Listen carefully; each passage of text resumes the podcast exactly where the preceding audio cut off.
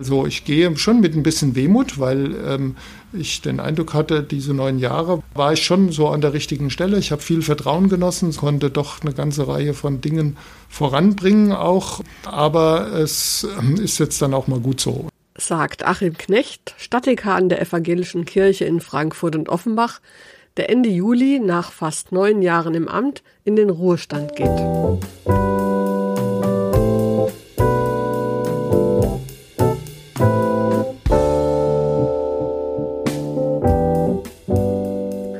Corona-Krise, Ukraine-Krieg, aber auch Reformationsjubiläum und die Fusion von Frankfurt und Offenbach zu einem gemeinsamen evangelischen Stadtdekanat.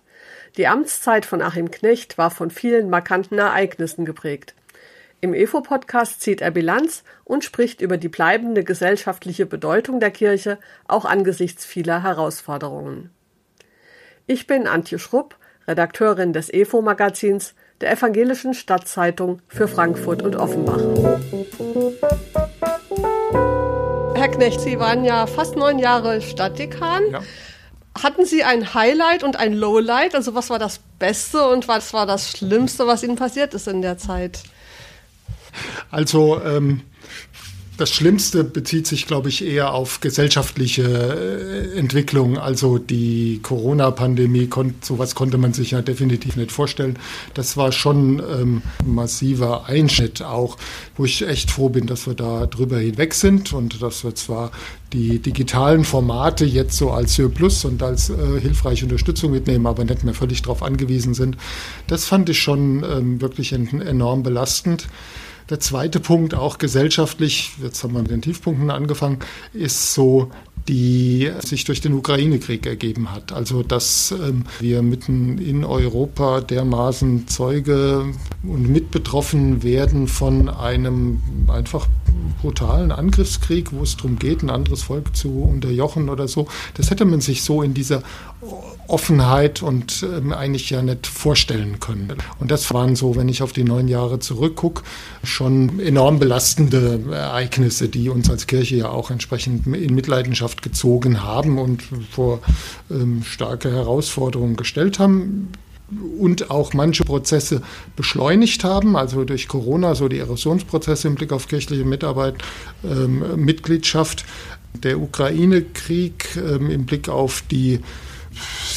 Neuvergewisserung so für ethische Grundsätze, die, sagen wir mal, mir mein ganzes Berufsleben auch irgendwie klar waren und man doch nochmal ähm, lernen musste, dass ethische Aussagen doch sehr stark zeitabhängig sind und eben nicht so dogmatisch eigentlich gewesen Sie haben sich ja relativ früh auch klar geäußert dazu. Ich kann mich an diese erste Friedensdemo hier erinnern, wo Sie auch gesprochen haben auf der Bühne ja. und ja schon klar gesagt haben, dass so eine ganz simple Friedensethik wie legt die Waffen nieder auf jeden Fall da nicht zieht. Ja, also funktioniert nicht, weil äh, man immer überlegen muss, ähm, was es sozusagen bedeutet und befördert. Sagen wir mal, in der kirchlichen Friedensbewegung seit den 80ern, da ging es ja sehr stark darum, sozusagen das Recht stark zu machen gegenüber dem Recht des Stärkeren und deshalb ähm, zu einer Ächtung von militärischer Gewalt ähm, im klassischen Sinn zu kommen und stärker zu einer internationalen Friedensordnung, wo das Gewaltmonopol durch letztlich internationale Polizei Kräfte durchgesetzt wird.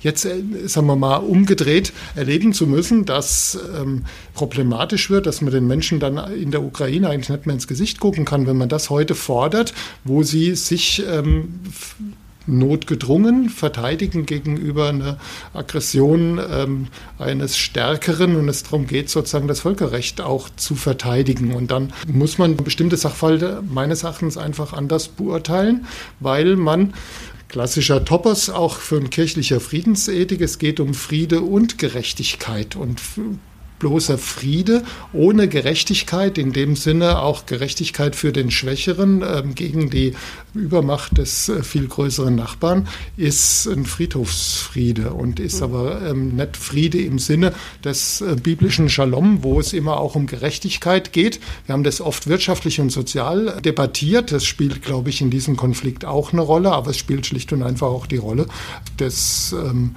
Respekts vor dem Recht, mhm. was ähm, sozusagen auch verteidigt werden muss. Und das ist ja schon was, was uns jetzt ziemlich quer gelaufen ist ja. nochmal in der Debatte. Und ich bin gespannt, wie die kirchliche Debatte jetzt in den nächsten Jahren dazu weitergehen wird. Ja. Die so schnell ja nicht abgeschlossen. Ja, so einmütig ist ja alles nicht. Es gibt ja prominente evangelische TheologInnen, wie zum Beispiel Margot Käßmann, die den Friedensappell von Alice Schwarzer und Sarah Wagenknecht unterschrieben hat. Ja. ja, oder auch der äh, Bischof Kramer. Ja, genau, Bischof Kramer, der äh, Friedensbeauftragte der evangelischen Kirche in Deutschland. Und auch hier in Frankfurt gibt es ja einige, die das anders sehen. Wie ist das denn so mit so einer klaren Position als Stadtdekan aufzutreten, wo man doch eigentlich so die gesamte Kirche repräsentieren muss? Naja, die, ähm, also meine Rede auf dem ähm, Opernplatz ist mit viel Zustimmung ähm, aufgenommen worden. Es war beim Halten der Rede immer wieder spannend für mich zu sehen, äh, bei welchen Passagen die der Beifall aus der einen und dann aus der anderen Ecke mhm. kam und respektive die Buhrufe dann auch an der Stelle. Das hat mich schon ein bisschen darin bestärkt, dass es wichtig ist, auch eine differenzierte Haltung einzunehmen und eben nicht so eine ganz klare Haltung ähm, im Sinne von, es gilt immer nur das eine in gewisser dogmatischer Hinsicht, sondern wirklich ethisch abzuwägen. Dafür stehe ich auch weiterhin. Wir hatten jetzt letztens in unserem Ausschuss für gesellschaftliche Verantwortung eine interessante Debatte, genau um diese Fragen auch, ähm, wo sich gezeigt hat, wie viel Dreif in diesem Thema noch drin ist und wo ich nach wie vor äh, der Meinung bin, dass es einfach wichtig ist, die ethischen Grundüberzeugungen auch ähm, gegenzulesen mit dem, was es für die Menschen konkret bedeutet. Für mich war im Blick auf den Ukraine-Krieg immer auch wichtig, dass ich in den letzten Jahren auch ein Stück Kontakt, ich sage es in Anführungszeichen, weil es jetzt nicht ähm, so intensiv war, zur ukrainischen Community auch hatte im Blick auf die Gedenkgottesdienste zum Holodomor, der Hungerkatastrophe in den 20er, Anfang der 30er Jahre. Und ich mir immer überlegt habe, was bedeutet das, also ich konkrete Menschen vor Augen hatte, was bedeuten bestimmte Äußerungen im Blick auf bestimmte Menschen. Könnte ich die denen ins Gesicht sagen, mhm. sozusagen, in, in, einem, in, einem, offenen Sinn? Und das finde ich eine ganz wichtige ähm, Überlegung bei ethischen Fragen. Wie kann man es kommunizieren ähm, und sich konkrete Menschen, konkrete Situationen dazu vorstellen? Das hat mich auch zu dieser eher differenzierten Position geführt, die auch bedeutet, bestimmte Überzeugungen, die ich in jüngeren Jahren, so in den 80ern entwickelt hatte und die ja nicht verkehrt waren, aber trotzdem nochmal gegenzulesen, also eine gewisse Relektüre dieser Dinge aufgrund einer veränderten Situation zu machen. Mm. Das zeigt ja auch, dass ethische Fragen und auch traditionell christliche Positionen eigentlich weiter in der Gesellschaft auch diskutiert werden, weil ja ähm, diese, ich glaube, diese christliche Friedensethik ja sehr tief eingesunken ist und auch Leute, die sich mhm. jetzt als säkular verstehen würden, argumentieren da ja eigentlich auf einer, naja, vielleicht sogar falschen christlichen Grundlage, die man aus aus theologischer Sicht dann vielleicht auch nochmal gerade rücken müsste. Vielleicht nicht auf einer falschen Grundlage. Sie kommen, habe ich auch beobachtet und wenn man, sagen wir mal, einen Blick auf Zukunft von Kirche und ähm, Bedeutung von Kirche und der Botschaft, für die sie steht, es geht ja weniger um die Kirche, sondern um die Botschaft. Wenn man das so ansieht, dann kann man sagen, da hat sich ähm, in unserer Gesellschaft wird kirchliches Gedankengut an vielen Stellen geteilt. Nicht an allen, aber an vielen Stellen geteilt, zum Beispiel auch in, in solchen friedensethischen und politischen Fragen bis sehr weit in die säkularen Bereiche hinein. Die Grundlage ist ja schon okay. Die Frage, welche Schlussfolgerungen man in konkreten Situationen daraus zieht und was dann wirk also die, die wirklichen Prämissen sind, das ist ja dann sozusagen das Spannende. Ja, und auch da, wo, wo Kirche dann sozusagen ein Stück anschlussfähig ist an gesellschaftliche Debatten. Das ist was, was mir immer auch wichtig gewesen ist, dass man gesellschaftliche Debatten und die Expertise und Kompetenz von ähm, der säkularen Gesellschaft einfach ernst nimmt und ähm, nicht ähm, denkt, man hat die Wahrheit gepachtet, aber umgedreht auch Gesellschaft sozusagen anschlussfähig ist an Kirche. Ich meine, ähm, wir haben in den letzten Jahren ja schon uns zunehmend auseinandersetzen müssen, welche Perspektive hat Kirche in dieser Gesellschaft angesichts der ähm, Mitgliederentwicklung, die wir in den letzten Jahren auch wahrnehmen mussten. Und da ähm, bin ich schon zu überzeugen gekommen, dass man an vielen Stellen Dinge, die uns von unserer Botschaft her wichtig sind, ähm, zukünftig mit Menschen verwirklichen muss oder aber auch verwirklichen kann, auch wenn sie nicht Mitglied in der Kirche sind, auch wenn sie nicht unseren Glauben, unseren Über- oder Unterbau, je nachdem, wie man das äh, formulieren möchte, teilen, sondern ähm, säkular unterwegs sind, aber Lust haben an einer bestimmten Stelle, in dem Fall zum Beispiel im Blick auf Friede und Gerechtigkeit, mit Kirche zusammenzuarbeiten oder ihre Ziele im Kontext von Kirche zu verwirklichen und wir unsere Ziele mit Menschen aus der säkularen Gesellschaft verwirklichen können. Das finde ich schon, wird an der Friedensfrage deutlich. Ähm, aber es gibt auch, auch gilt auch in viele andere, in vielen anderen Bereichen. Flüchtlingshilfe zum Beispiel ist ja auch so ein Thema, ja. wo das ganz mhm. offensichtlich ist. Oder auch Klimaschutz. Ja. Wie ist es denn? Werden nächstes Jahr die Kirchen wieder nicht geheizt? Haben Sie nichts damit zu tun? ja, also dieser Verantwortung werde ich dann los sein. Ähm, die, ich glaube, dass wir nicht zu einem, hatte ich ja letztens in der Synode auch nochmal gesagt, dass wir da nicht zum Status quo ante zurückkehren werden, was sozusagen vor der Energiepreiskrise, so kann man es ja vielleicht erstmal bezeichnen, dass wir da nicht mehr zurückkehren werden. Das war, sagen wir mal, der letzte Winter, ähm, eine heilsame Nötigung, die ökologischen Fragen in der Bewirtschaftung großer kirchlicher Gebäude einfach ernster zu nehmen, so an der Stelle.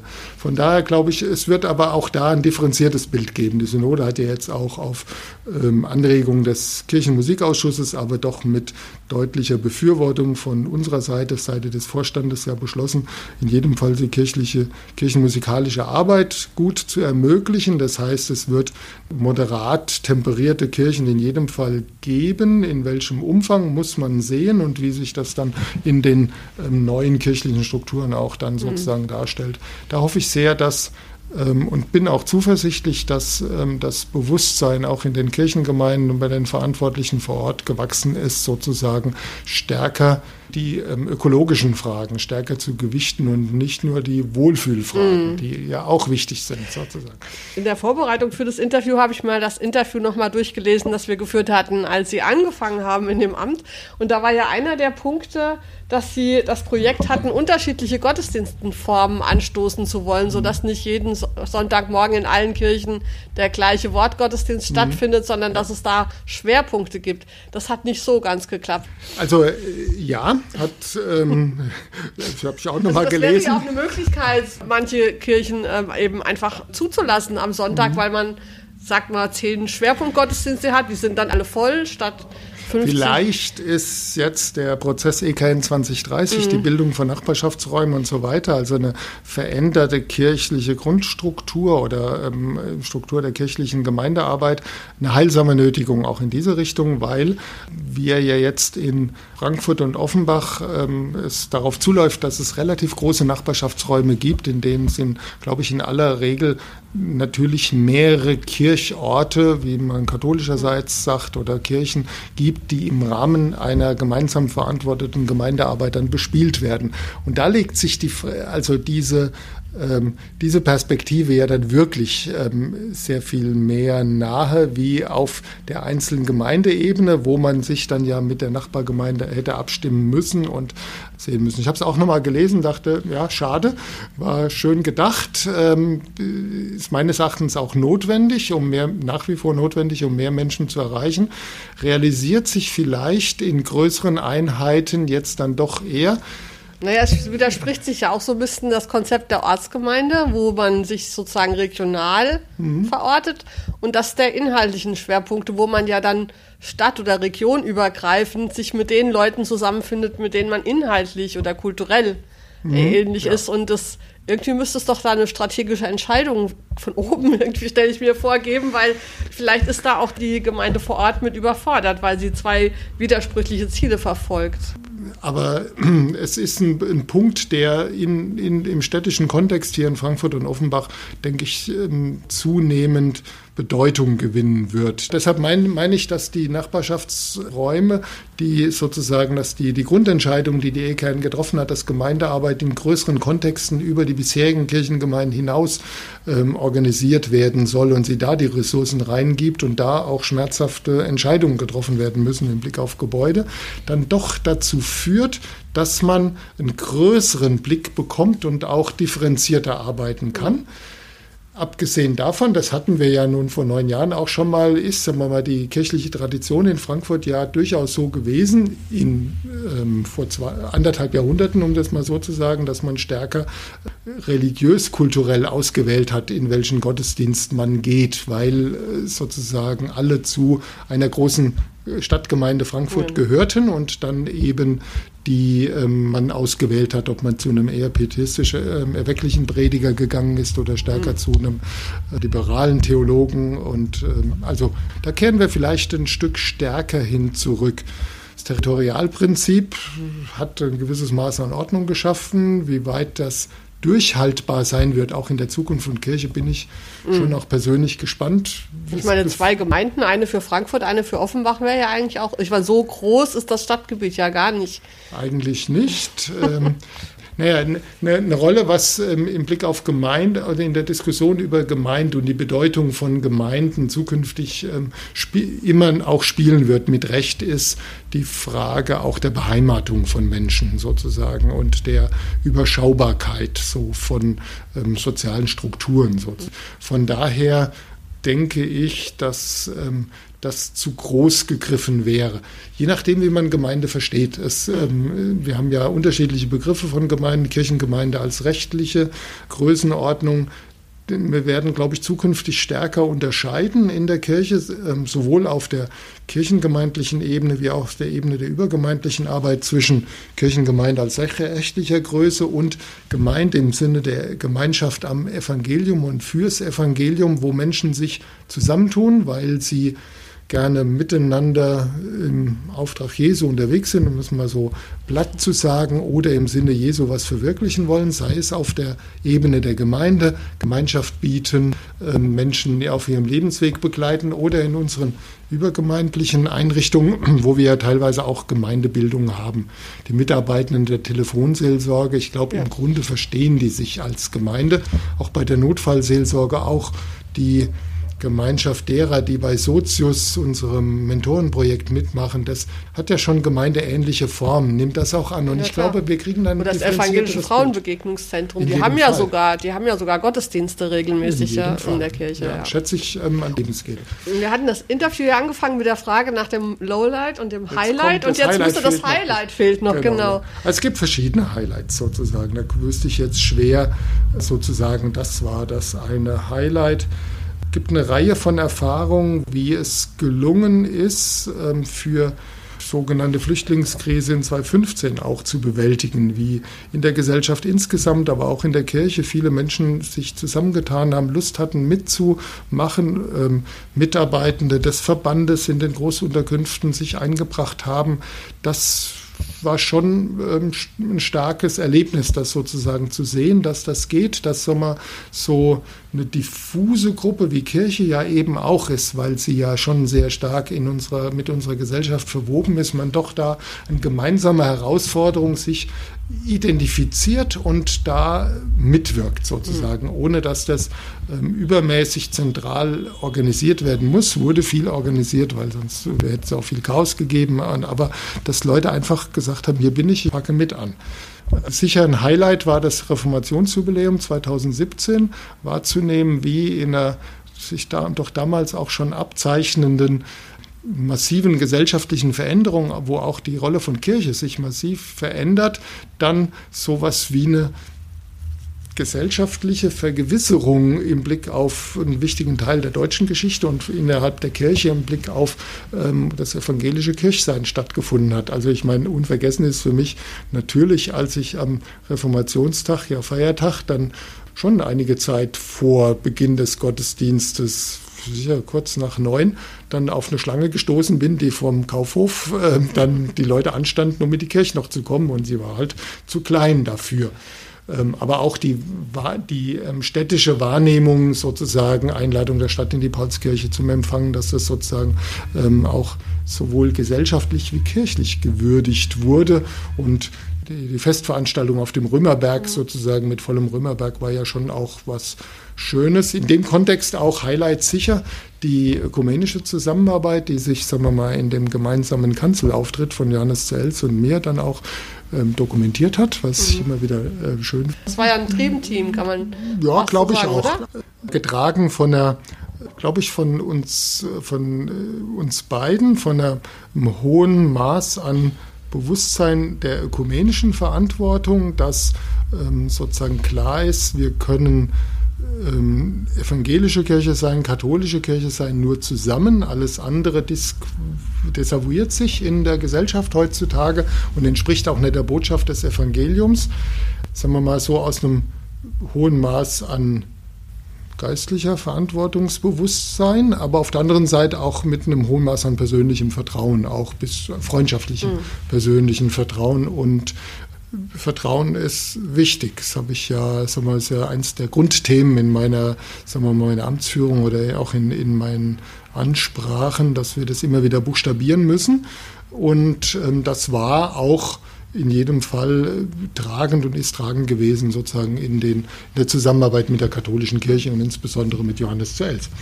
Sie haben ja als Stadtdekan von Frankfurt angefangen und jetzt sind Sie aber Frankfurt und Offenbach. Wir hatten die Vereinigung der beiden Städte äh, kirchlicherseits schon vollzogen. Vielleicht kommt sie ja auch irgendwann auf kommunaler Ebene.